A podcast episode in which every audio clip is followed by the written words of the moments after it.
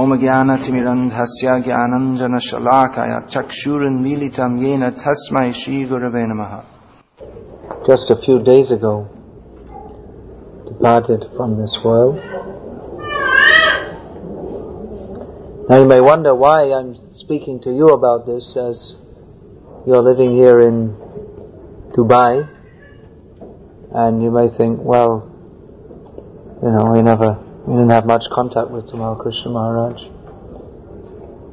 So why should I speak so much?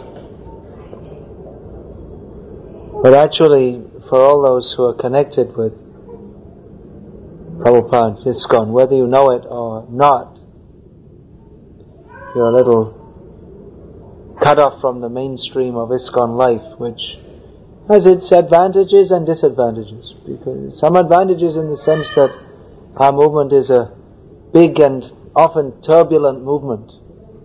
There are many whirlpools, many things going on, so in some ways it's peaceful to be away from the, the great fight against Maya, in which uh, fight is a fight. It's not always pleasant.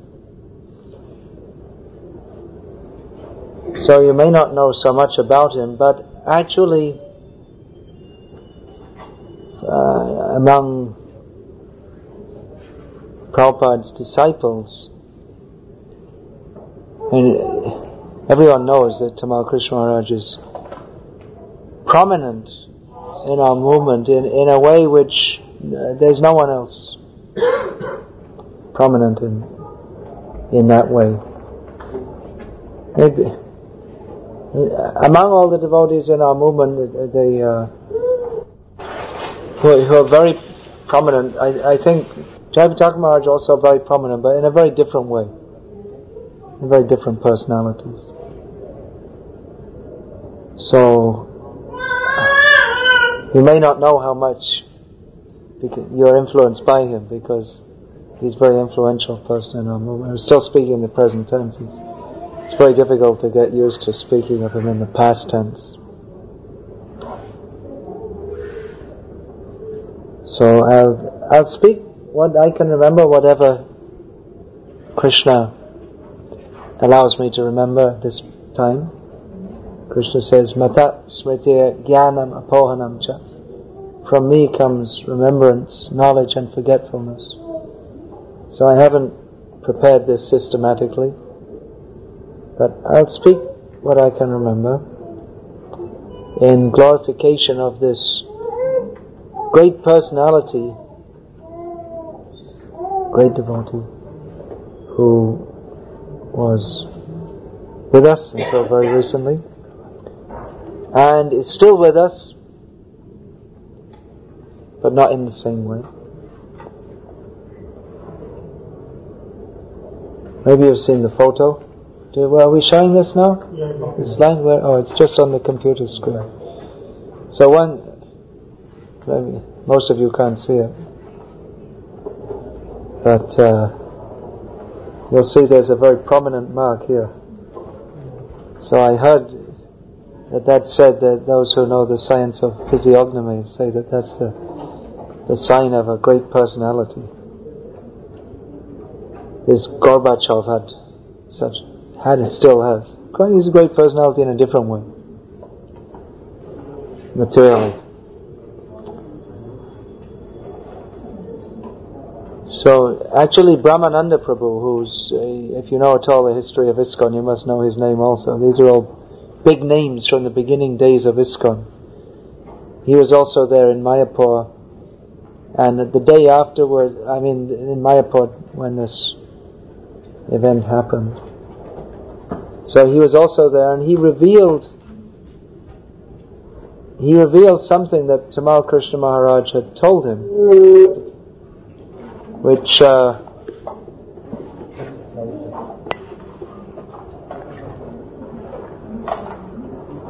which hadn't, he, say, he said that no one had known this before because only Tamal Krishna Maharaj had known him. How Tamal Krishna Maharaj first came in contact with Prabhupada. Well, he told that he used to see him in, because actually Tamal Krishna Maharaj is from New York. And if you know about his personality, then you would understand he's a New Yorker. He's not. He's not a Californian. But he joined the movement in California.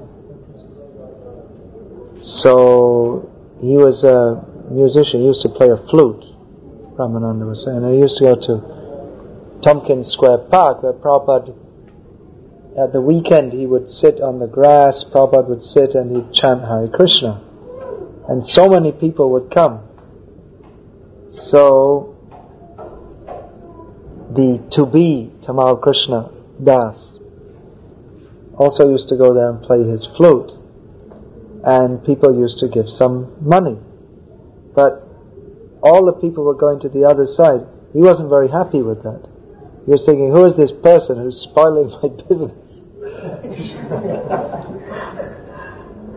Later on, he came to realize that this was the person who was going to spoil his whole material life. Not very long afterwards. So anyway, he moved out to the west coast. You can find all these things in that book of his. Have you seen that Servant of the Servant? Who read that book? Okay, it's a very, very inspiring book. So he was part of the West Coast hippie scene.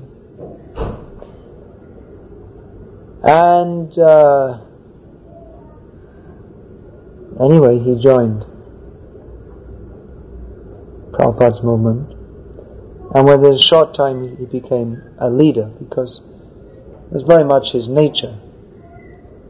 Just like Prabhupada, he told that when he was born, an astrologer made his chart and he's, he calculated and he said one thing, Hukam chalega. What he says, people must follow. So Prabhupada is very much like that. He was a person who would, Prabhupada described that even among my friends at school, all throughout his life, whoever he moved among, he was always the leader. So Tamal Krishnaraj was very much like that also. In fact, there was one very astonishing thing about Prabhupada is that um, Prabhupada gathered around him many, many people and many, many very strong personalities. I mean, if you see Tamal Krishnaraj, Brahmananda, Harikesh, Gargamuni, Guru Kripa, there's one volume of, before the Prabhupada Lilamrita was published in six volumes, so one of the volumes was titled only he could lead them. So that referred to the hippies in the west coast of America, that only he could lead them. Only Prabhupada could lead them because Prabhupada was such a strong leader.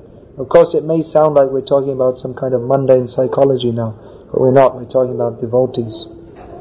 So apart from Prabhupada being the only person who could lead uh, the West Coast hippies because they wouldn't accept any authority, so Prabhupada was the only person who could lead those persons who became his disciples and who were later known as Tamal Krishna, Brahmananda, Harikesh, Gargamuni, Guru Kripa, Bhavananda, all these very, very powerful personalities.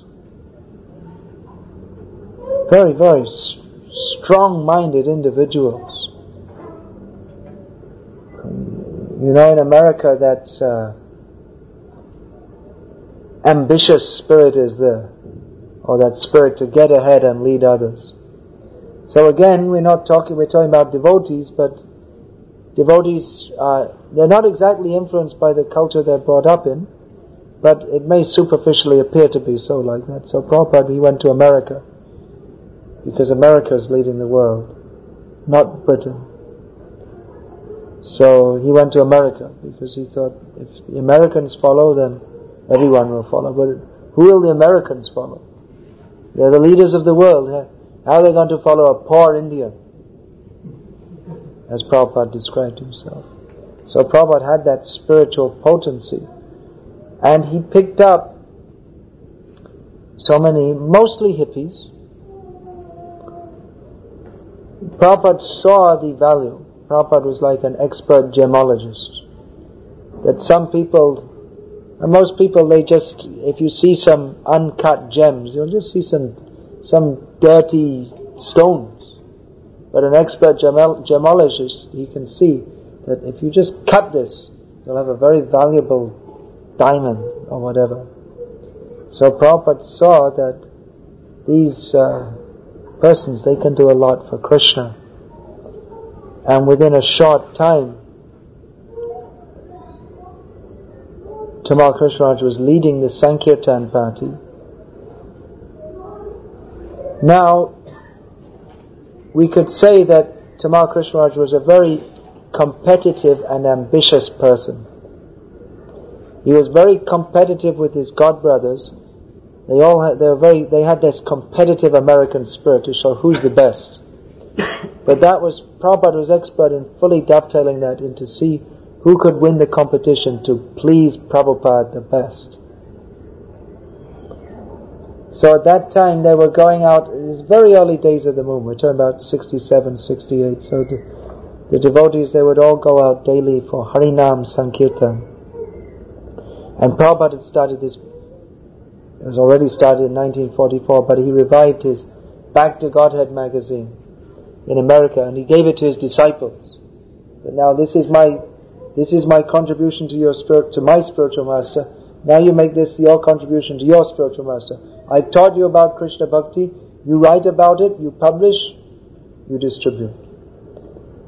So they were going out on Harinam Sankirtan, but uh, they were hippies who had become devotees. And hippies, their whole thing is to be very individualistic and different.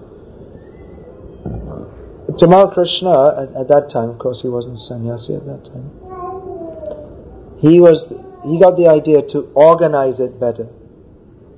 That if it's, there was, management was going on, but it was, it was the hippie era and it was everything kind of spontaneous. But Tamal Krishna saw that if it's organized properly, we can be so much more effective. I mean, that's just a basic principle of human management.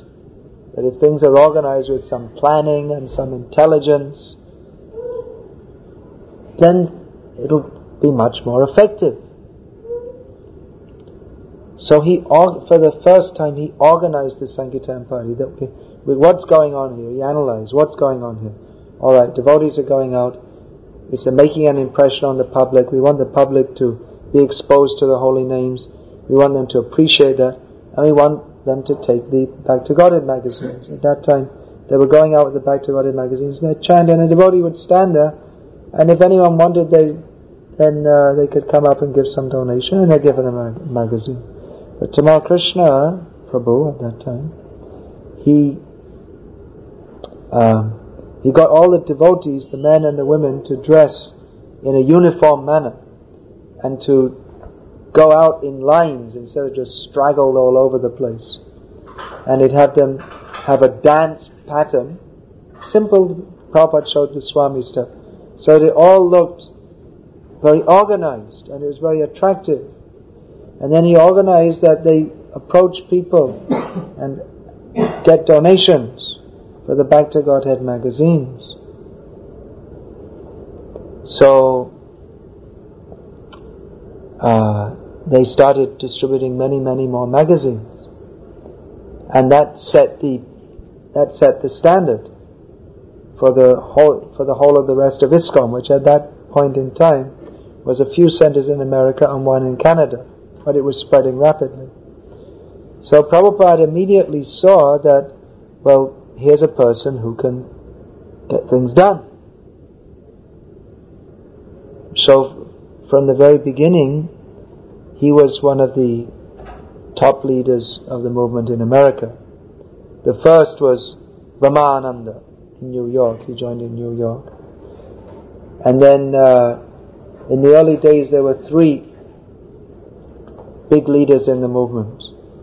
Brahmananda, his brother Gargamuni, and Tamal, as they called him.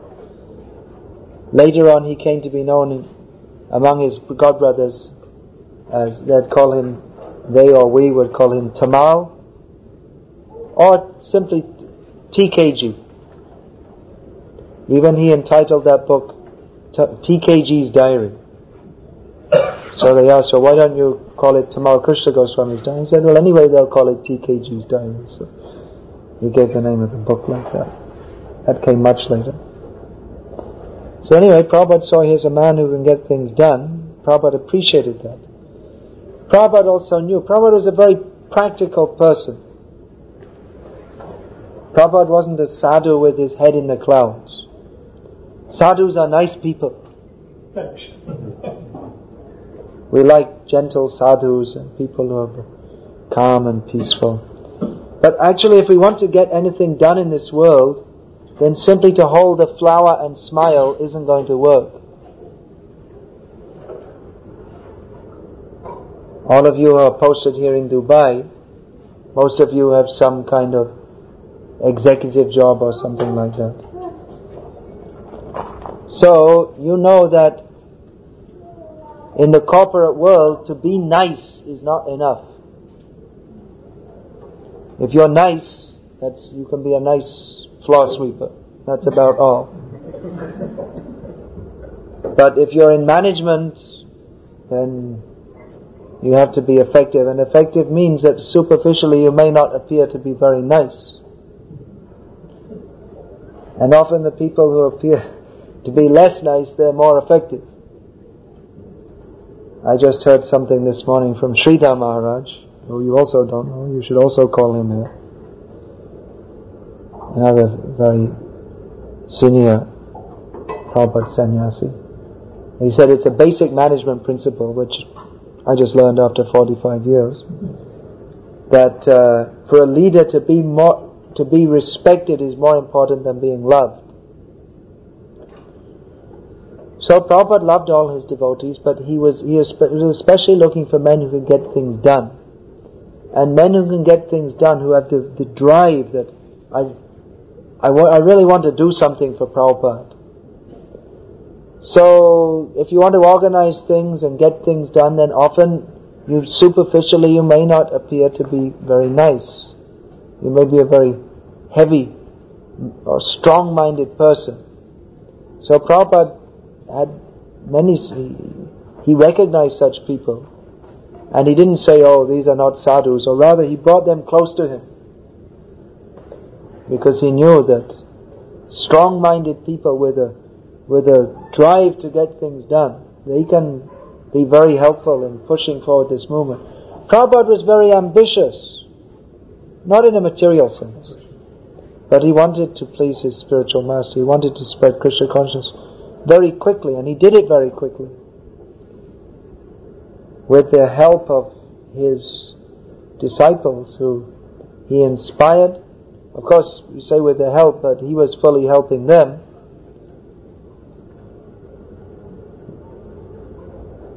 So Tamal Krishna Maharaj was one of the persons who Prabhupada picked up, and picked up in the sense that he gave him so much responsibility.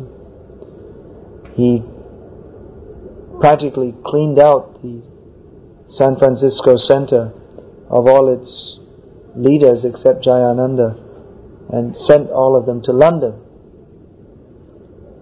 And Tamal, Tamal Krishna Maharaj, he was, uh, there, there, are many, many difficulties there in London also. I mean, there are all the time difficulties. in the early days of the movement, it was all the time so many difficulties to get this movement started. But that spirit was there that we have to sacrifice for Prabhupada and Krishna. So Tamal Krishna Maharaj, he was heading up the European mission in England, Germany, France, and then, of course, I'm jumping over a lot of history now. I'm just giving a general overview. So then Prabhupada brought him to India.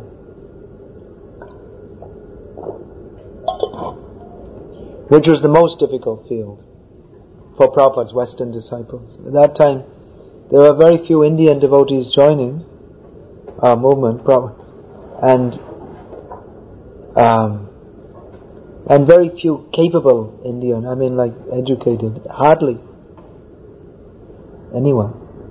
So Prabhupada, he had a very strong desire to spread Krishna consciousness in India, which you may think, well that's strange because Krishna consciousness is already there. But uh, traditional Hinduism was there and there were so many devotees, but Chaitanya Mahaprabhu's movement was not well known or widely spread. And at that time, to a large extent, Hindus, they were rejecting their own, even more so now, rejecting their culture. And becoming completely westernized, or doing their best to do so. Now, the, after many years of practice, the Indians have become more expert at becoming westernized.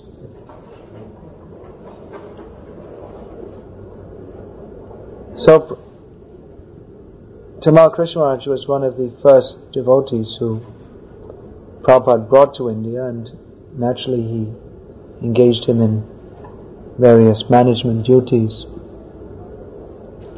And there are many, many difficulties. The, the movement, there are many people who are very suspicious of our devotees.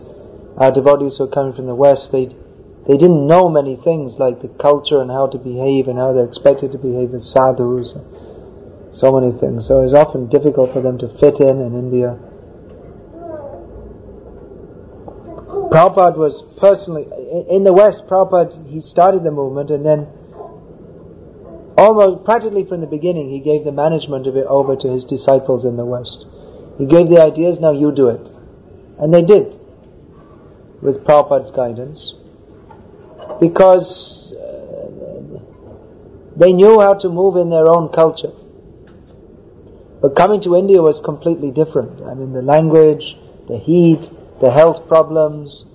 There was no uh, bottled water in those days, and there was, a, in many places, there wasn't water of any kind at any time. And uh,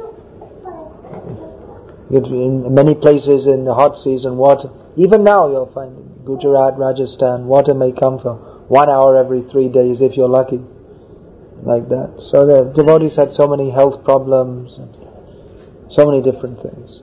Prabhupada was pushing many ambitious projects.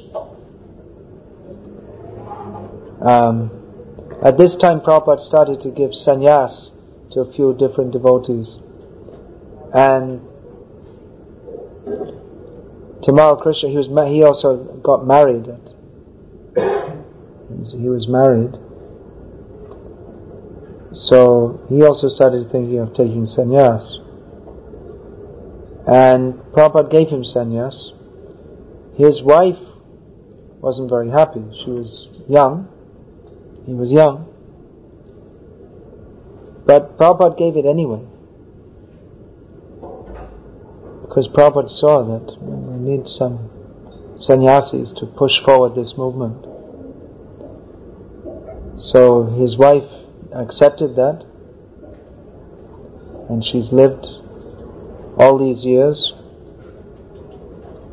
uh, as a devotee. So Tamal Krishna Maharaj was given sannyas and then Prabhupada he sent him out to preach because the, Prabhupada's idea at that time was that sannyasis shouldn't be involved in the management of ISKCON, let them just travel and preach. But then after some time Prabhupada saw that actually we need sannyasis in the management also. Because householders, many of them were very competent, but then also they have their family involvement and they have to think how to get money and so many things. So they, to fully, the management of such a big spiritual organization, it also requires people who have the time and the energy and the dedication and all these things. So then Prabhupada, he was pushing forward this mission in India, and even though he brought many devo- devotees from the West, most of them didn't stay, they went back. And very few of them had the vision that Prabhupada had. Nowadays we see so many of you nice devotees from India. But in those days, hardly anyone was coming forward to join, and the Western devotees couldn't understand. Why is Prabhupada putting so much energy? He was spending most of his time in India when the Indian people themselves, although they welcomed Prabhupada, we didn't see, the, the, the, no one was taking it seriously. They praised Prabhupada, but then there's so many hodgepodge ideas they had. The people were not coming forward. So it was very difficult for the Western devotees to understand why Prabhupada was putting so much energy into this and pushing this, when no one seemed to be really that much interested. And many devotees, they didn't stay, but some devotees stayed on in India because they, uh, largely because Prabhupada either pushed them or Push them means, yeah, he pushed them. He, he put pressure on them. You should stay. I'm telling you to stay. You should do what I say. I'm your guru.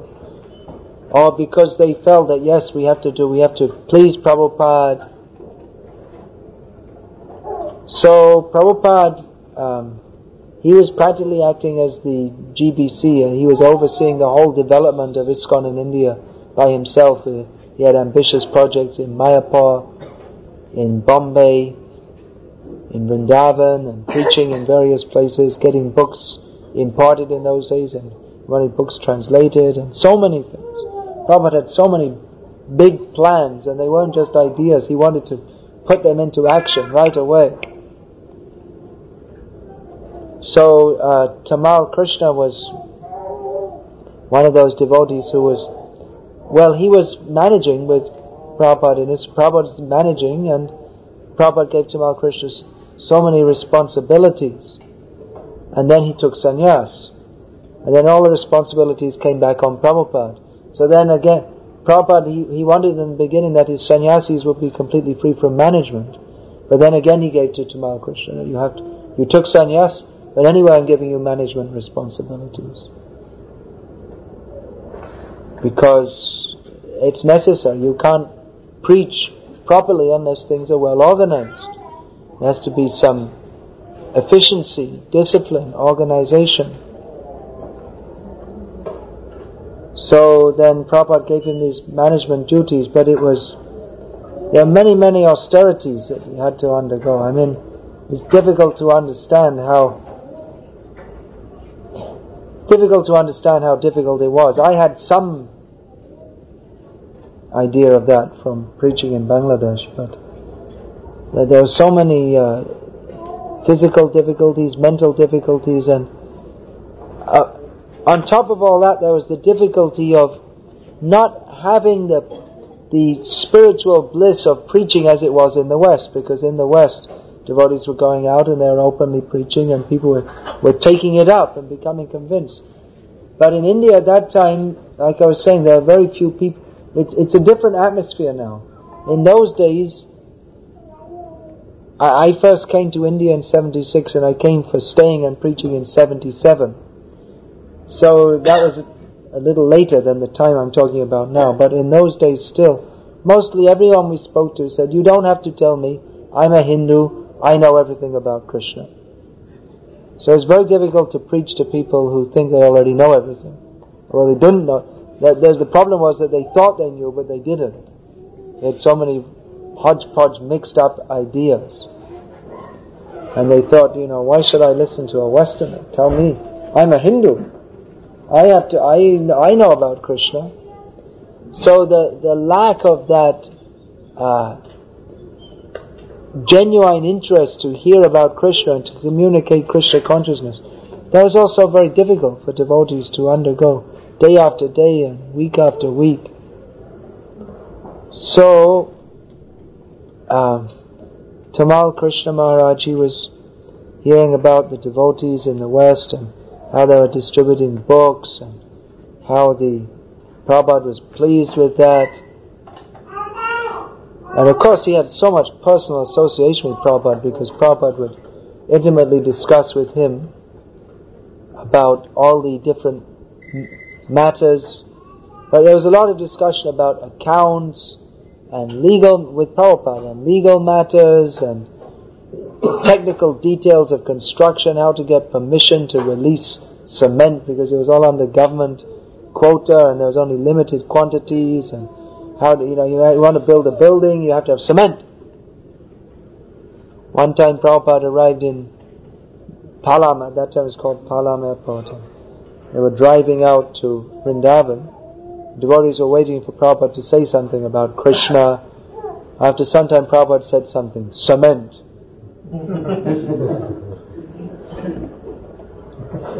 Prabhupada was thinking of cement. Are we getting enough cement to build our temple? Prabhupada is very practical.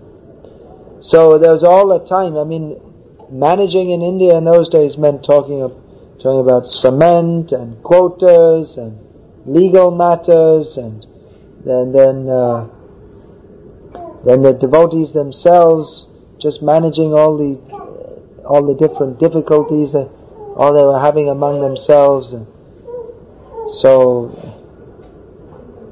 after some time Tamal Krishna Maharaj was thinking that you know I really need to go to the west and get fully into the fire of dynamic preaching and actually at this time, so we've heard, he had a very strong exchange with Prabhupada. Tamal Krishna was one of maybe two people, and maybe more than the other one who was Harikesh, who actually he'd argue with Prabhupada, and very strongly actually. And other devotees, they couldn't relate to it at all. Prabhupada would take his advice because he considered him a very competent manager. And he would, he would argue with Tamal. I mean, Prabhupada would say things and Tamal Krishna would disagree and Prabhupada would say, no, it's like this. He'd disagree and sometimes, so I'm told, I was never witness to it, it would be very strong exchange. But that way you also have to understand that Prabhupada gave him I mean, Prabhupada didn't reject him for that. Prabhupada uh, allowed him to do that. In one sense, you could say he shouldn't do that, but on the other hand, Prabhupada accepted him as an intimate advisor. That's why I'm saying there's, there's a, he's a unique person in our movement. There's some reason for that. So that's uh, that's a very unique, or that's a very intimate exchange if you can I mean, if you can argue with your spiritual master, it's not recommended. Don't do it. of course, Prabhupada was always the guru. So then, uh, the, the point was that Tamal Krishna Maharaj, he won, you know, I have, I have to leave India now. And finally, Prabhupada, he had to accept. And Prabhupada said that, well, you can give up this management, but I can't. I have to go on with it. So when Tamal Krishna went to back to America and he teamed up with his old friend Vishnu Jan, who had been his friend in hippie days, and they joined practically together. And then Vishnu Jan Swami was traveling in America with an old bus which he'd made into a temple. And he was traveling around and doing festival programs. They'd go to college campuses, they'd chant, and they'd distribute prasadam. Tamal Krishnaraj came along and he's, he was a very organized person, very intelli- extremely intelligent person. So he saw that this is very nice preaching, but actually there could be so much more done from. People are attracted, they like it, but then the bus goes away So Tamal Krishnaraj saw that when the bus goes away to another place, it should go away with more men in it than when it came. Because people are being attracted to this kirtan, they like it, so why don't we take people with us? So his, he took up the service of, when they were doing the kirtan, Vishnu Jan would do the kirtan, Tamal Krishnaraj would look and see. Who's, who's listening very nicely? Who's very interested? And afterwards, he'd go up and speak to them and preach to them. He's a very expert and empowered preacher that he could make people within, he'd speak to them for maybe half an hour, one hour, two hours, and then he'd have people ready to, to drop whatever they were doing and come on the bus. And in this way he made maybe hundreds of devotees. He was such a powerful preacher. And not only did he stick them on the bus, but he was he trained them. Prabhupada trained him very closely. Prabhupada was a very, although I'm saying Tamal Krishna would sometimes argue with him, but Prabhupada was, Prabhupada dealt with different people in different ways according to their nature and according to the ability to, of, of what they could take also. Recently one of my godbrothers who had a lot of association with Prabhupada said that he said that Prabhupada was very, very kind to women and children. He was, he was generally very, very soft and loving and gentle with them. And he was always encouraging them but Prabhupada was, uh, on the whole, I, I wouldn't say he was very soft and gentle with Tamal Krishna Maharaj. He was very heavy with him. Because he knew that that's what he needed and that's what he could take. Not everyone can take it. And he trained him very, th- he trained him in all aspects of Krishna conscious philosophy, culture, all that time he spent in India and then in, in, management matters and what it means to be a disciple he trained him very, very thoroughly.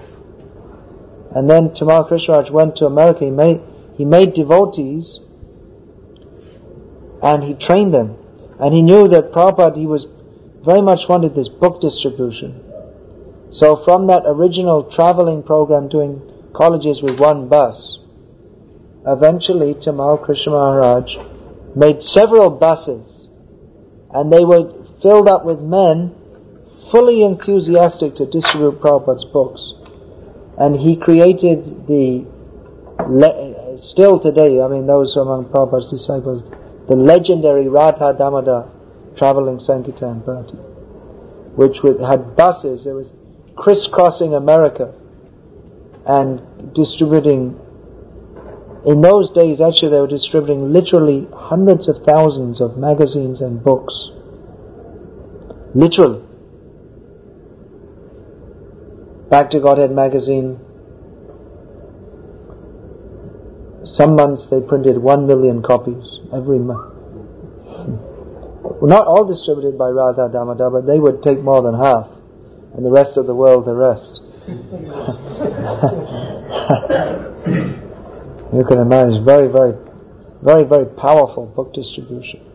And there was a lot of competition. There's com- Prabhupada he, this competitive spirit that the Americans have, he used, he, he, made the devotees play off against one another. So there's great competition that the Radha Damodar party, and then there's the Los Angeles temple and other temples. There's one morning walk in which, in America, in which the devotees said that, uh, they said that, oh, Jayatirtha, he was the GBC in Los Angeles. In Los Angeles, they, they, this month they out-distributed the Radha Damodar Sankirtan party. That was unusual. So Prabhupada said, don't say that too loud, too loud. Tamal Krishna will have a heart attack. In this way he was, he was pushing them. That who can, for the, for, because actually Prabhupada, he very strongly pushed this point that he, he wasn't shy about it. He pushed this point that advancement in Krishna consciousness depends on pleasing your spiritual master. And Prabhupada made it very clear that he wanted his books distributed and he went to so much effort to make these books. And Prabhupada said that by these books, the world will change. You have to distribute these books. This is my service to my spiritual master. And he said that although all services are important, in one sense book distribution is more important. And Prabhupada, that was his very, he said, this gives me life. I'm an old man. Prabhupada used to say, where am I getting life from? When I hear the Sankirtan score, Sank- book distribution, call that Sankirtan. Sankirtan means chanting. But Prabhupada would say this is the Brihat Mridanga. My Guru Maharaj called this the Brihat Mridanga. Bigger Mridanga. That this can be the sound of the mridanga, that can be heard, but this brihat mridanga, that will be heard, that will go more widely and more deeply. So we have to print these books and distribute these books. So Tamal Krishna Maharaj took up this. Alright, Prabhupada wants books distributed. Let's see what we can do. Others are distributing books. Let me see what I can do to please Prabhupada. And his, his idea was that I'm not, I don't want to be number two. That was always his idea. I don't want to be two or three. I should be number one. I started this whole book distribution thing. Of course, Prabhupada, but he did. So, he very much wanted to be number one. To, to, for Prabhupada's pleasure. To see that, how I'm pleasing. And, and by that, then others, they, they also had to come up. So, no, apart from the party that he organized, he uh, also inspired others to distribute so many books. Of course, sometimes the competition got a little rough also, and there were matters of stealing men from temples, and uh, they'd go through one area and they'd they'd see some good brahmachari book distributed in the temple, and they'd say, "Hey, why are you staying in the temple with all these grihastas? You should join the Sankirtan brahmacharis and sannyasis." Then you'll, then you'll be, all these grihastas, they're all in Maya. You should come out. Just live with Sankirtan brahmacharis. So, it got a little intense, to say the least, and uh, the complaints. Now, actually, before this, what happened then? Prabhupada, when he came to America, and he still wanted Tamal Krishna Maharaj to come to come back to uh, India. So he came and said that he said that now you see, I, now I came to America, but he's immediately when he saw Tamal Krishna he started talking about India. You see, in Bombay, this is the condition. The municipality is still not giving us permission. And in other words, he was started to speak like all the things about India, which Tamal Krishna Maharaj had left. So, in other, in other words, he was saying that, you know, okay, you came to America, now I came here, I'm going back, you can come back with me also. Tamal Krishna Maharaj said, well, actually Prabhupada, I'm preaching here. Prabhupada said, what preaching? What are the results? Show me the results. So he had it all ready.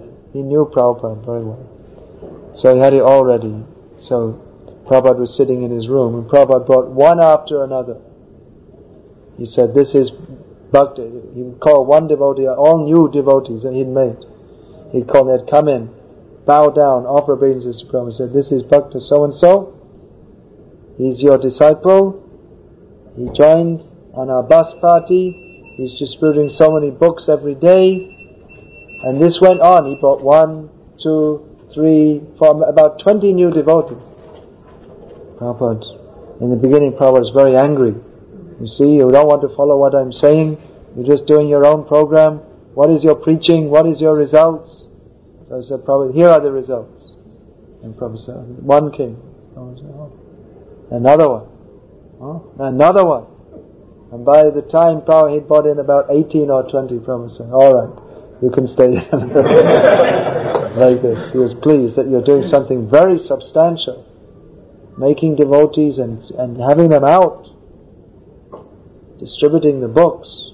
So Prabhupada agreed, alright, this is the proper preaching field for you. So there was, uh, it came up in 1976 that the Radha Damodar party, the transcendental competition had got to an extremely intense point where the, the temple presidents, they were mostly grihastas, and they were disturbed by Tamal Krishna Maharaj's, not only by the fact that he was distributing more books than them, but by the fact that they would take away his, their, their, their men, and uh, they were saying all the grihastas are in Maya, and it was like uh, enthusiastic preaching that renunciates can appreciate, but grihastas, they can never appreciate these things, even though it may be true. Don't mind me sir. I'm also like that. So, then it came up to the GBC, and they passed, there was a big controversy actually in the GBC meetings. and then under Tamal Krishnaraj's influence, we have to understand he's a very, very powerful personality. So they made uh, different resolutions that were actually very restrictive of the Grihastas in ISKCON. And so um, the GBC resolutions, they had to come to Prabhupada for final approval. And Prabhupada would usually accept what the GBC would say and modify it, but this time, actually he re- he rejected, he vetoed several of the resolutions. In other words, he's, it would appear that he sided with the Grihastas, but Prabhupada's point was that we can't reject anyone or say that anyone's better because of their ashram.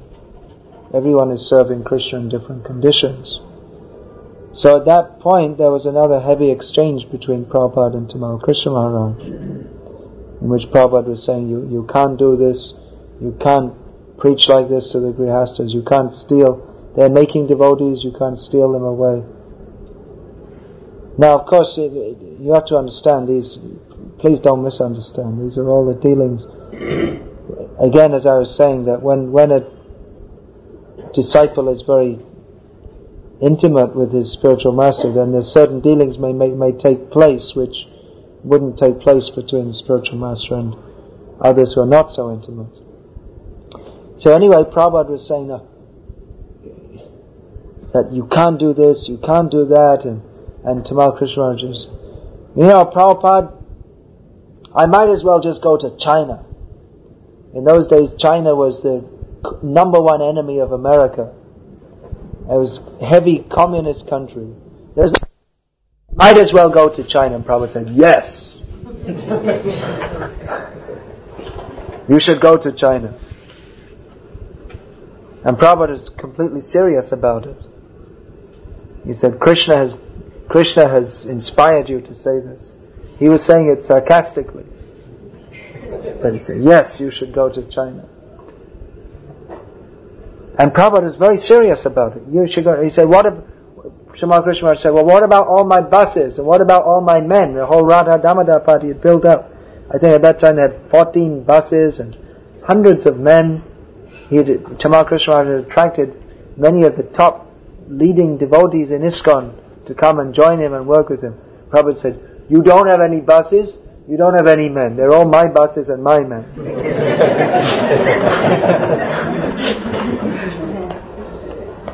so then he sent him to China. And then, then Tamal Krishnaraj came back and said, well, look, you know, you sent me to China, but I can't go to China. There's, no, no one, no one can go to China. No Americans can go to China. No one goes to China. It's closed up completely. Prabhupada said, you, somehow or other, you arrange for my books to go there. And even if no one, even if you can't go, the books, they will do the job.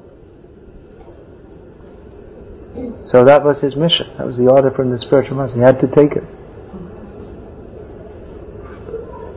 And it seemed like he was, Prabhupada was exiling him. But actually he was giving him the service to preach to the largest population on earth and a very difficult job also because preaching in such a communist country and people with absolutely trained in atheism and far away from Vedic culture. Of course, many things in Chinese culture that like it's it's related to Indian culture, but really they just like one time in America in the in the early days when someone asked Prabhupada, "What do you think of Chinese culture?" And Prabhupada simply replied by making making some grimace. That's all. He didn't nothing to say. I mean, what what is the culture where people eat cockroaches and monkeys' brains and that's their pride? Dogs and so many things. So, eventually, by the grace of Krishna, China did open up, and there was Hong Kong, and even devotees had been preaching in Hong Kong previous to that, but it's very, very tough. I mean, the Chinese never showed any interest. Gradually, they did. He took up the order, and gradually they found the way to make devotees in Hong Kong, which was by doing yoga for health, because they're completely materialistic people. So something for the body.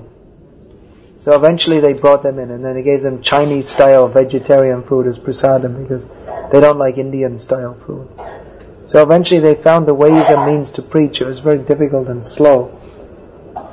And then eventually China opened up slightly and they were able to go in underground and do some preaching and they made some devotees and then because China is a very authoritarian government. So Tamal Krishna Maharaj and he said, oh.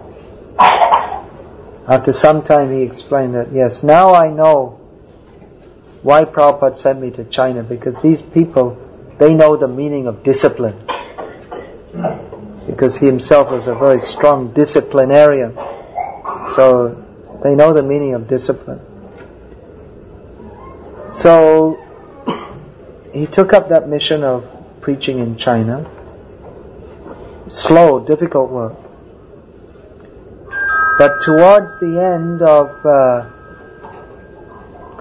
Prabhupada's time on this planet, Tamal Krishna Maharaj had a very strong conviction that when Prabhupada was actually starting from the Mayapur festival in 1977, Prabhupada became very sick. And Tamal Krishna Maharaj thought that there's, I have no more important duty at this time than to simply be with Prabhupada. So Tamal Krishna Maharaj was with Prabhupada, serving him uh, in the last months. He was he was with Prabhupada practically day and night and administering to his every need. Tamal Krishna Maharaj brought him to England when Prabhupada couldn't couldn't stand up, couldn't walk. Prabhupada said, I want to go to the West. I want to make one more visit to the West. So they put him in the, they laid him in the back of an ambassador car, drove him to the airport, and then had, they had three seats for him in the plane. So he lay down and he was, Prabhupada was, I mean, no one travels in that condition. But Tamal Krishna Maharaj took him to England. At that time there was talk of him going on, Prabhupada going on to America, but he didn't, he came back. And uh, those were. I just come the other way actually. I just come from England to India. So, and then shortly after that, Prabhupada went from India to England. So that was a very very special time when Prabhupada was his last visit to the West. He'd hardly eaten anything in many months, and you were, devotees were used to seeing a very strong and battling Prabhupada, Prabhupada the, the leader of the army, all these big, strong soldiers. Prabhupada had them under his control. But this time in England, Prabhupada was very, Prabhupada was just, just showing his ecstasy of, that the, his ecstasy of seeing devotees from all over the world take to Krishna consciousness. so Prabhupada was just all the time crying in ecstasy. And devotees, they were jumping in ecstasy. Prabhupada could hardly move, but when the kirtans were going on, Prabhupada, he would just go like this with his fingers, and that was in just uh, just like this, and that was an indication to devotees they should all start jumping, and they'd all start jumping wildly just on Prabhupada's going like this. so Tamal Krishna Maharaj brought Prabhupada to England, and on his Vyasa Puja day, though, that was in 1977, Tamal Krishna Maharaj, he narrated all of Prabhupada's life story especially since he started preaching. Tam, Tamal Krishna Maharaj being with Prabhupada all the time. Prabhupada, well, he was just sitting there, and from time to time Prabhupada would say a, a few words and interject something. And Tamal Krishna Maharaj was talking about all the difficulties that Prabhupada went through to get the property in Juhu. So many difficulties they went through. And he was selling so many things. And then Prabhupada just said something, that dog. So then Tamal wasn't sure what he was talking about. That dog. He thought maybe he was talking about Mr. Nair, who was the person who was giving, he, he sold the land to Prabhupada, but then he tried to cheat him and keep the land. Or whether they were talking about the municipal commissioner, who was Prabhupada talking about. But actually, Prabhupada was talking because he was obliged to go around in, in one car at that time because there was no other transport where one man would keep the dog in the back of the car.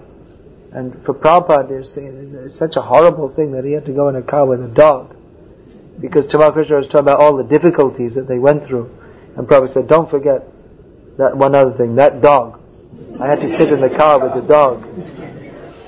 Which, you know, nowadays people, they take their dogs, not in Dubai, at least there's something good about Islam. But uh, nowadays in India, very people are very proud of their dogs, and they take them in their cars with them.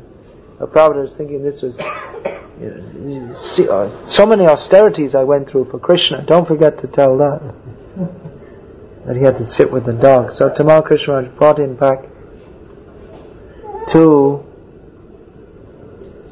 India, to Vrindavan, and, and Prabhupada passed away. And uh, devotees who were there, they were surprised at how stoic Tamal Krishna Maharaj appeared. Stoic, do you know what this means? In, in this context, it would mean um, calm and self-controlled, while, other devotees were just crying and they couldn't do anything. But he, um, Tamal Krishna Maharaj immediately arranged for the the, for the samadhi ceremony uh, because he thought, I have to. While others were, they, they just couldn't do anything. He immediately arranged so many things. Call everybody, invite. We have to arrange the. We have to dig the samadhi. We have to call the, the devotees who can perform the ceremony. And devotees were surprised at how he appears to be so calm. But then he was saying, I, have to go on with my service to Prabhupada didn't stop. In this condition, I have to perform my service also. So after Prabhupada passed away, then Tamal Krishna Maharaj became one, one of the first devotees, 11, who were initiating in our movement. And after Prabhupada passed away, there were many controversies in our movement and many major disagreements and Tamal Krishna Maharaj was in the heart of all of them, as far as I can remember. He was a very controversial figure.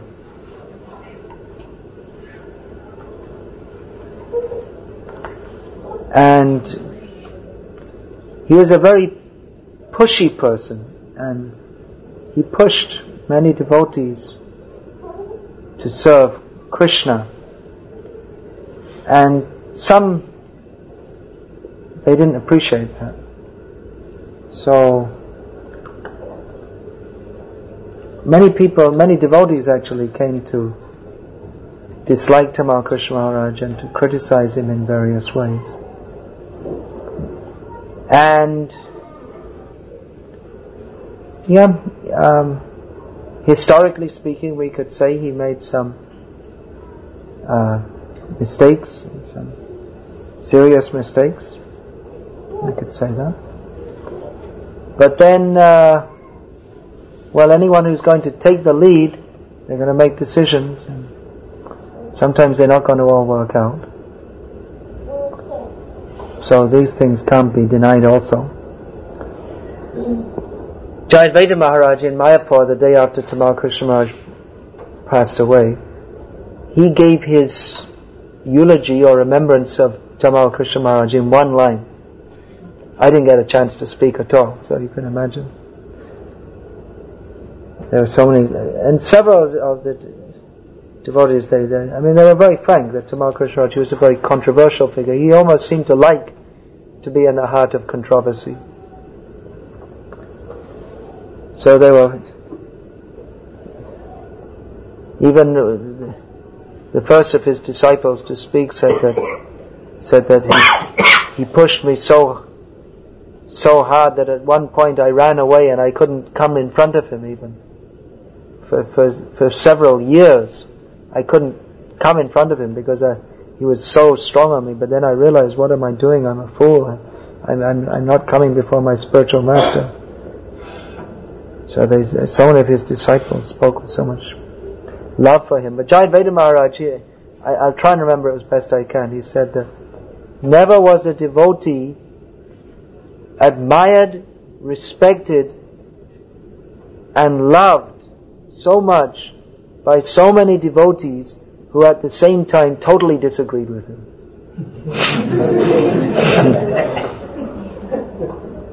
so that's a fact.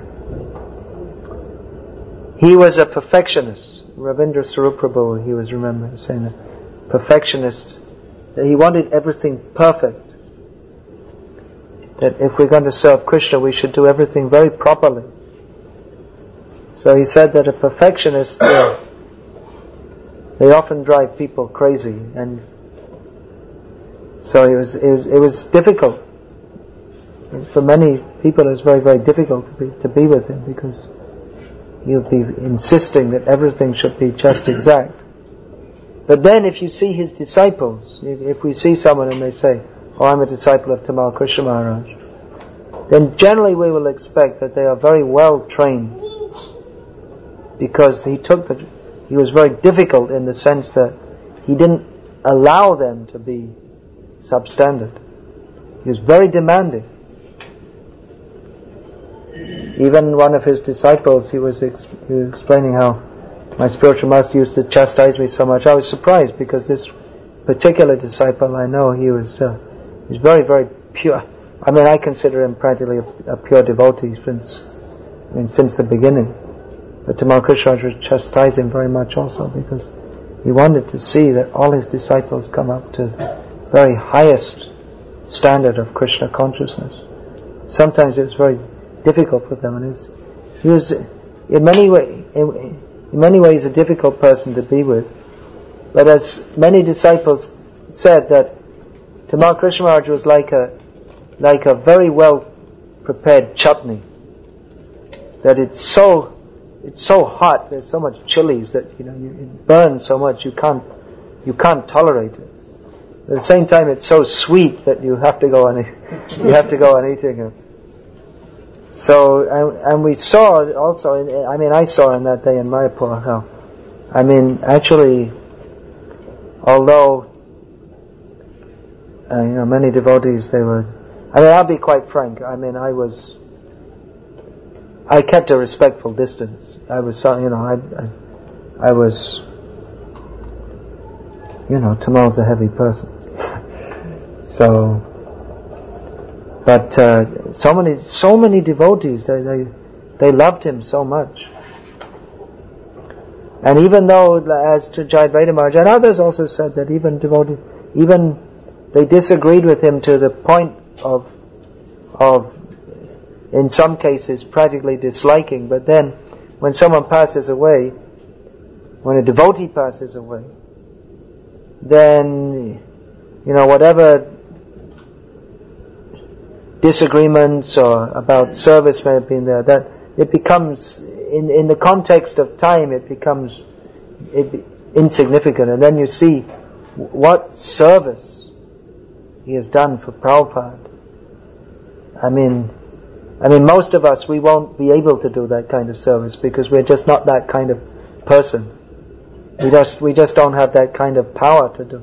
He's such a powerful person. He did so many amazing, I mean, personally serving Prabhupada, starting the Sankirtan in the first place and then starting the big, big Sankirtan, getting the land in Mayapur, helping Prabhupada in those very difficult days in India. And Prabhupada trusted him very intimately and he gave him so many services. The China mission. Who else could have gone to China?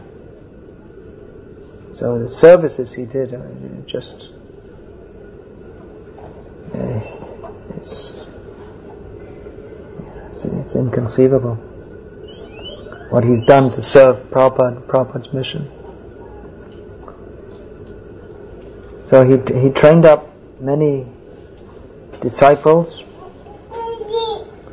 who will go on serving his mission. We're all connected with him. It's a big transcendental family. I myself, I didn't realize because you know I, I hardly saw Tamal Krishna Maharaj. Um, I never served in the same area as him. I mean, he was in India, based in India for a short time in Bombay. Uh, for a few months, I was serving out of Bombay, but I, I was actually, I was traveling in South India. I used to come and get books. And I did some work with the BBT, but I was hardly, I didn't see him much, hardly at all. So, uh, once he came to me in a dream. This is a long time ago. And he said, you should come and serve with me. Because he was like that. He used to try and, he used to take men. You should come and serve with me. And in the dream I said, I can't, I have responsibility in Bangladesh. I was serving in Bangladesh at that time. So I had some duties there. So, um, I didn't see him much. And he was in America and China and I was in India. Uh, and even when I was, even for many years, I was based in Bangladesh and Thailand and all these places. I hardly saw any of my god brothers. What to speak of the more senior ones, because we were we were cut off practically. There was no email in those days. The phones, I mean, they had phone sets, but they hardly worked. We couldn't afford to use them for international calls anyway. So uh, we were cut off. So I, I didn't have that much association with him. I, I, I didn't realize how much he personally meant to me until he left because he was so much, so much in the center of our movement. Even in the last few years, he'd been a little withdrawn. He was doing, uh, withdrawn in the sense he wasn't leading up the management. he was doing uh, some academic work. But, uh, even though he was taking a quiet role, he was he was always prominent in our movement. I mean, like I say, he was in a category of his own.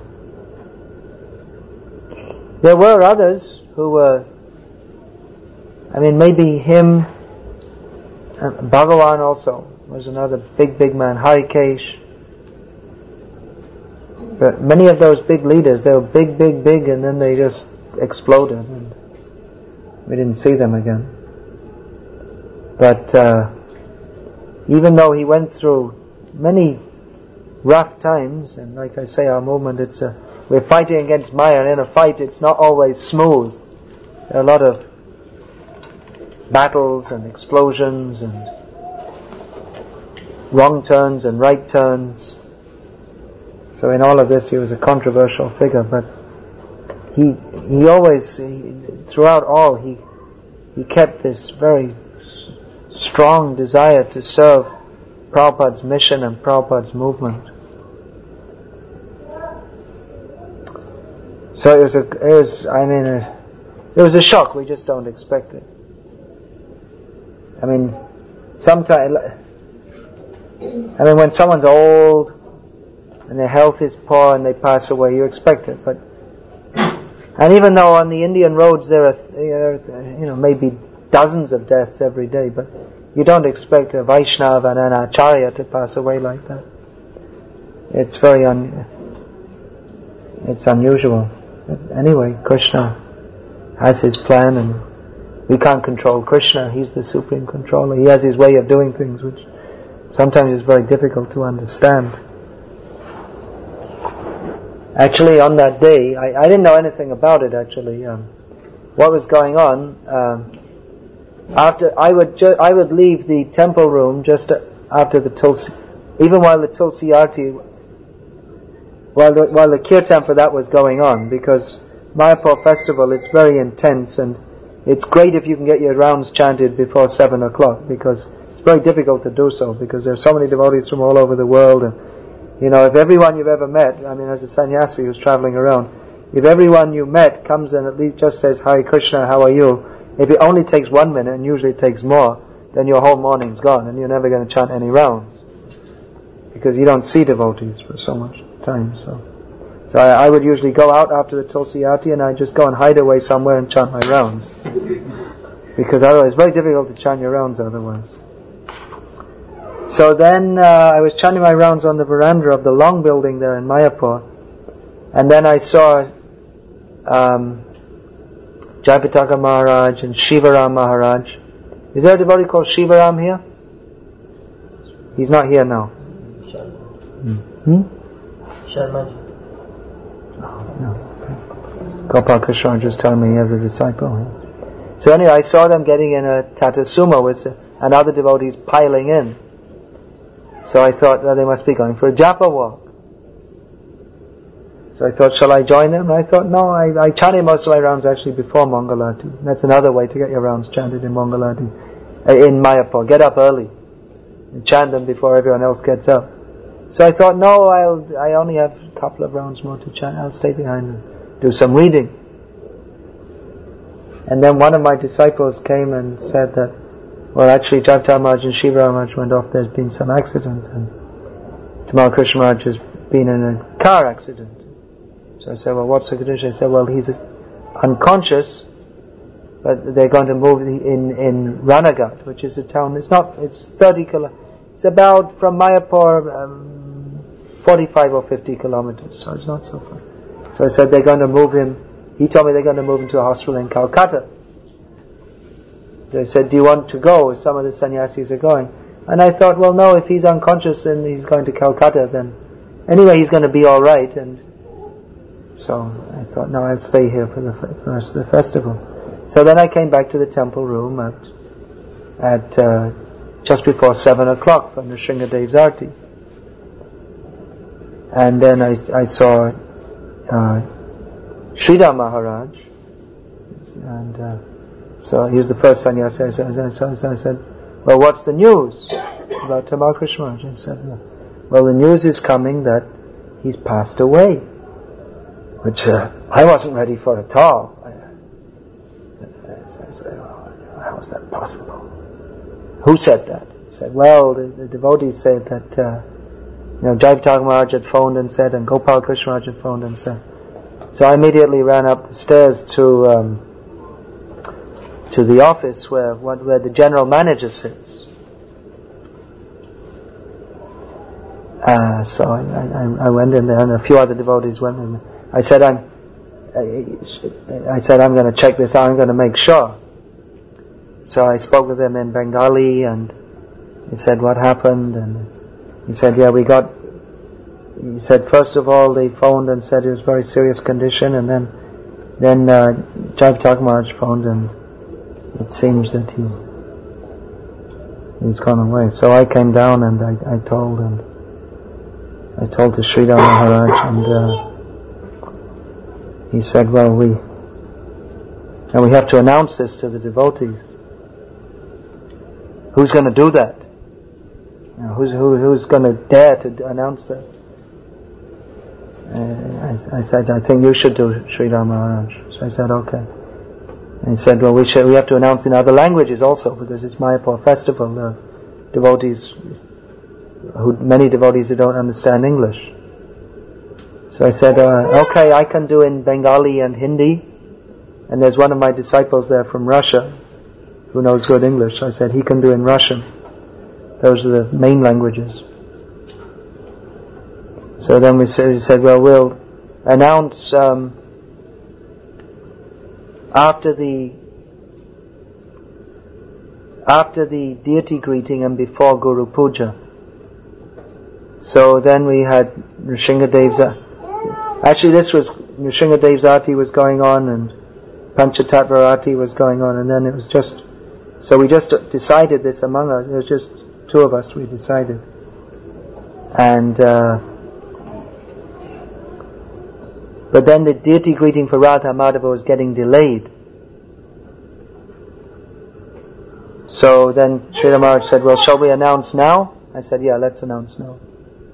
So then we went to the mic, and then Sridhar Maharaj announced that there's some very bad news. There's a car accident this morning and Tamal Krishna has gone to Krishna. And then immediately uh, from among the women there was wailing and then where there was one voice, it sounded like a Bengali male voice, Haribol at the same time. And then I was supposed to announce in Bengali, but Shubhag Maharaj was standing there as Bengali, so he announced in Bengali. Then we saw a Hindi, then senior devotee Hindi, native Hindi speaker, so he spoke, so I didn't announce. And then, uh, And we had to decide, you know, what do we, immediately, of course, we're not prepared for this in any way, so we had to decide what to do. And actually, we decided that before the announcement, and then, then we, then, before we announced, and Sridhar Maharaj announced that there'll be no Bhagavatam class this morning, just chanting Hare Krishna, that's all. We'll just sit and we'll chant Hare Krishna. So then, uh, then we went home, we had Guru Puja for Prabhupada and uh, a picture of Tamal Krishna was somehow brought, small pictures brought very quickly and put in Prabhupada's Vyasasana. So all the devotees, they offered flowers to Tamal Krishna and to Prabhupada at the Guru Puja. And uh, one of Tamal Krishna oldest disciples was there. He offered the Guru Puja to Prabhupada and to his Guru Maharaj. And like I said, we weren't, we, you know, we, we didn't expect this, so we didn't know what to do. So, I mean, we had to, we, we had to think what to do step by step. So, um, and we started having kirtan, and Prabhu Maharaj led kirtan for about one and a half or two hours. And actually, the tempo picked up, and after devotees were uh, just completely shocked, but then he started dancing and chanting enthusiastically. I, I just sat down actually. I sat on, just in front of Radha Madhava's altar, there's a big plinth. So I sat down. I, I couldn't, I couldn't get into dancing. I was sitting and chanting. And then after some time I thought, well, there are so many things, you know, and then, then, uh, then again I saw Sri and said, look, we got to, we have to phone and tell the different temples in the world, and then, and then there's, uh, and then what about Tamal Krishna Maharaj's close friends? And, and then so many things have to be done. And I was thinking that actually the Samadhi ceremony couldn't take place for several days because this happened on a Friday. And you have, there are so many formalities, especially for a foreigner. You have to get permission from the American embassy, you have to give clearance. At least that's what I understood. From the relatives, because legally the body belongs to his closest relatives. Legally the body doesn't belong to the devotees. Closest. So I was thinking that it's Friday and uh, this all isn't going to get done till at least Monday. So I was thinking it's all going to take some time. So so the kirtan was going on. So I thought, we hadn't eaten anything and I hadn't drunk anything hardly. I, I just didn't feel. So and anyway, I, the, the, devotees asked me though, are you going to take prasad midday? So I said, okay, I'll take prasad. Just, just make something very simple, no spices, nothing. Because we have to eat something because we have to go until probably Monday or Tuesday, so we can't fast all that time. Then I just sat down to, I was just about to take prasad when I, then when I heard some siren and I heard, well what's that? And they said, well they usually use that when they want to call all the GBCs together. So I said, find out what that is and they said, the body is coming. So I, I surprised, I got up, I didn't take prasadam and then, actually it was about another, almost an hour that we were all waiting at the gate and performing kirtan. In the meantime, they selected a site for the samadhi and the, digging was going on next to Prabhupada's um, samadhi. So we were all performing kirtan. And then uh, eventually the the vehicle came.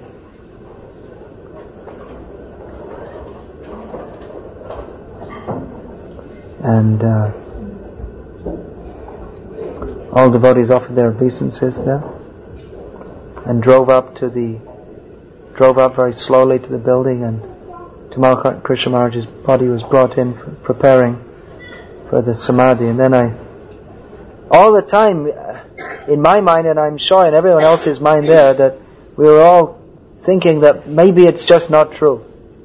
Because it's very difficult uh, it's, uh, we're thinking somehow it's somehow it's some it's just some mistake. Somehow it's all wrong. It's not true you just can't imagine. But then I, I yeah, Krishna's body was laid down there. inside a room, just the sannyasis and some of his comrades. I took the opportunity to touch my head to his feet and beg forgiveness for all offences. I was looking and, uh, and then I realized, I realized that yes, actually it's true. Tamal Krishna Maharaj he's passed away. His, his face, if you, if you ever saw Tamal Krishna Maharaj, you'd see he was very, very strong looking, very firm and determined, and his face was still like that. But at the same time, it was very, very peaceful. I'd never seen him looking so peaceful. He never had peace. Hmm. Usually people think sadhus have peace. Sadhus, they don't have peace. Especially there's, I mean, real sadhus, those who are trying to do something for Krishna, they won't get any peace because they have so many services to do and so many anxieties in how to perform Krishna's service. But he looked very, very firm and strong and determined and very, very peaceful. I'd never seen him look so peaceful.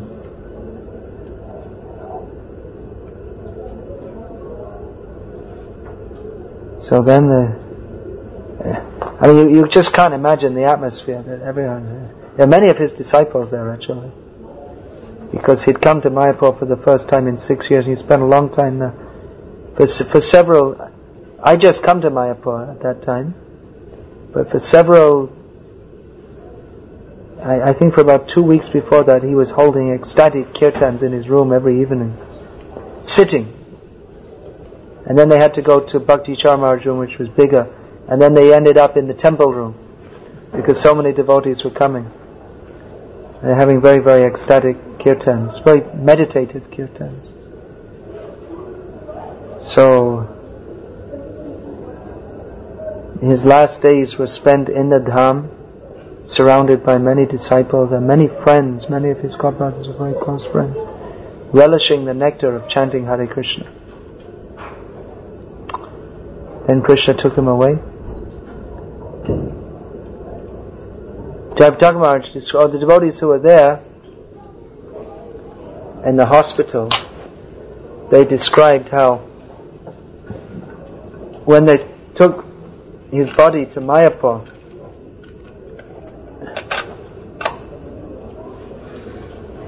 Now, actually, what happened was they phoned to Dallas Temple and they wanted to know what he, what were his instructions. What if he'd left an instruction? What should he do with his body? So he said that actually wanted he'd made a will and said that I want my samadhi to be in Govardhan because he had established an ashram in Govardhan. But he said, if by any chance I pass away in Mayapur or, or close to Mayapur, then I want to have my samadhi in Mayapur. So he was actually ju- within the, he was just within the border of the Dham. At the place where Haridas Thakur used to chant. Just at that place. So when, uh, when it came the time to leave the hospital, the local people wouldn't let them go. Jayapataka Maharaj explained that about two or three hundred people surrounded and said, we want to have darshan. We've waited all this time. We want to have darshan. And they showed his feet and they said, we want to show his, see his face. So they show, only then they let him go. And the news had traveled up to Shantipur, which is the nearest town north of there. And the streets were lined with people. And in Bengal, the ladies, when there's anything auspicious, they'll do so they were doing. Because they know that sadhu in either when he's living or uh, not actually dead, but even when he passes away, his body is always auspicious. You showed me that photo. Remember you showed me those photos?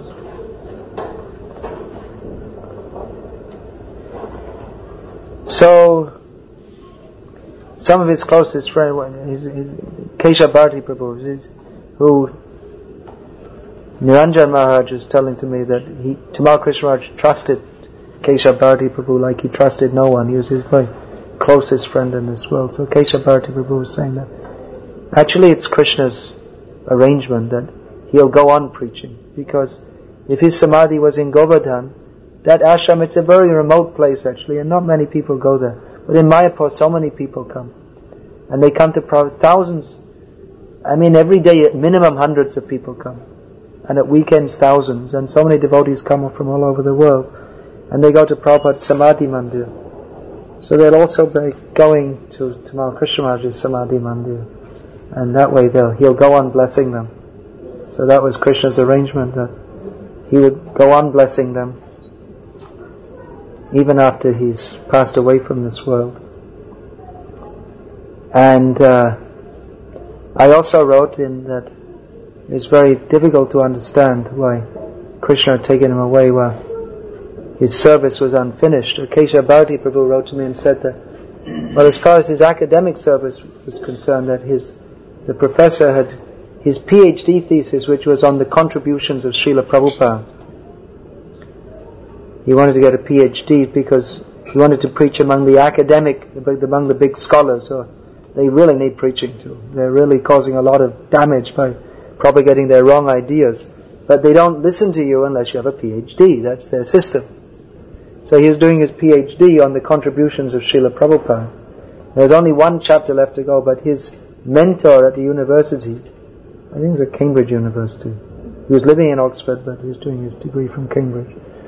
So his mentor uh, spontaneously volunteered to to um, finish the last chapter because he knew what the subject matter was, and he, the material was there, and to uh, to make to, to, make sure that he was given a posthumous PhD.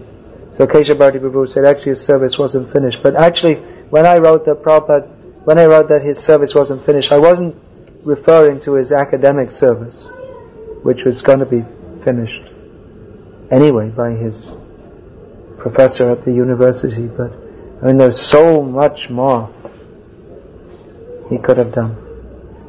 So much more. There's, I mean, there's no one in our movement like him. So, there's so much more he could have done, but anyway, Krishna has his own plans. We don't understand his plans. So, Krishna took him to him. And he'll go on preaching. Through his samadhi, through his, his through his books. That one book of his, the, the Servant of the Servant, has been very influential on me. The, the value of traveling Sankirtan and that dynamic, always preaching mood which, and his writing is also so, really very, very gifted, talented writer. So he's influenced so many people and will continue to do through, through his books and through his disciples. Hmm? Yeah, that, that God's demigods and what is it? God's demigods and incarnations cassettes that's been extremely influential. I mean, many many people's lives have changed through that. Hindus, I'm talking, born Hindus. We are not born Hindus. You are born Hindus. So that's been very, very influential. And that changed many, many people's lives because it's so powerful and convincing. Even Mahamani Krishna Prabhu, who's the, in many ways the father of preaching in, here in Dubai, uh, he said that, well, practically from, you know, from seeing that cassette, our lives changed, and then from that, we started preaching in Dubai, and that, that had a lot to do with the whole development here. So. We had a screening just four weeks ago. Hmm? We had a screening of that here in our uh, temple hall. Uh-huh, uh-huh. Uh, before this. Yeah. God's demigods and incarnations. So you can see what a powerful preacher. Very convincing. People, I mean, anyone who came in his presence, you did, immediately you have to respect. He just immediately commanded respect. And his manner of preaching was so authoritative that, uh, and logical and empowered that people just had to accept.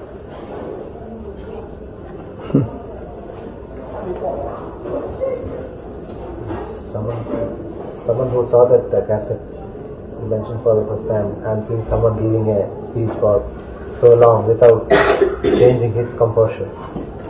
Mm-hmm. Absolutely saying that no animosity or no change of He was very planned.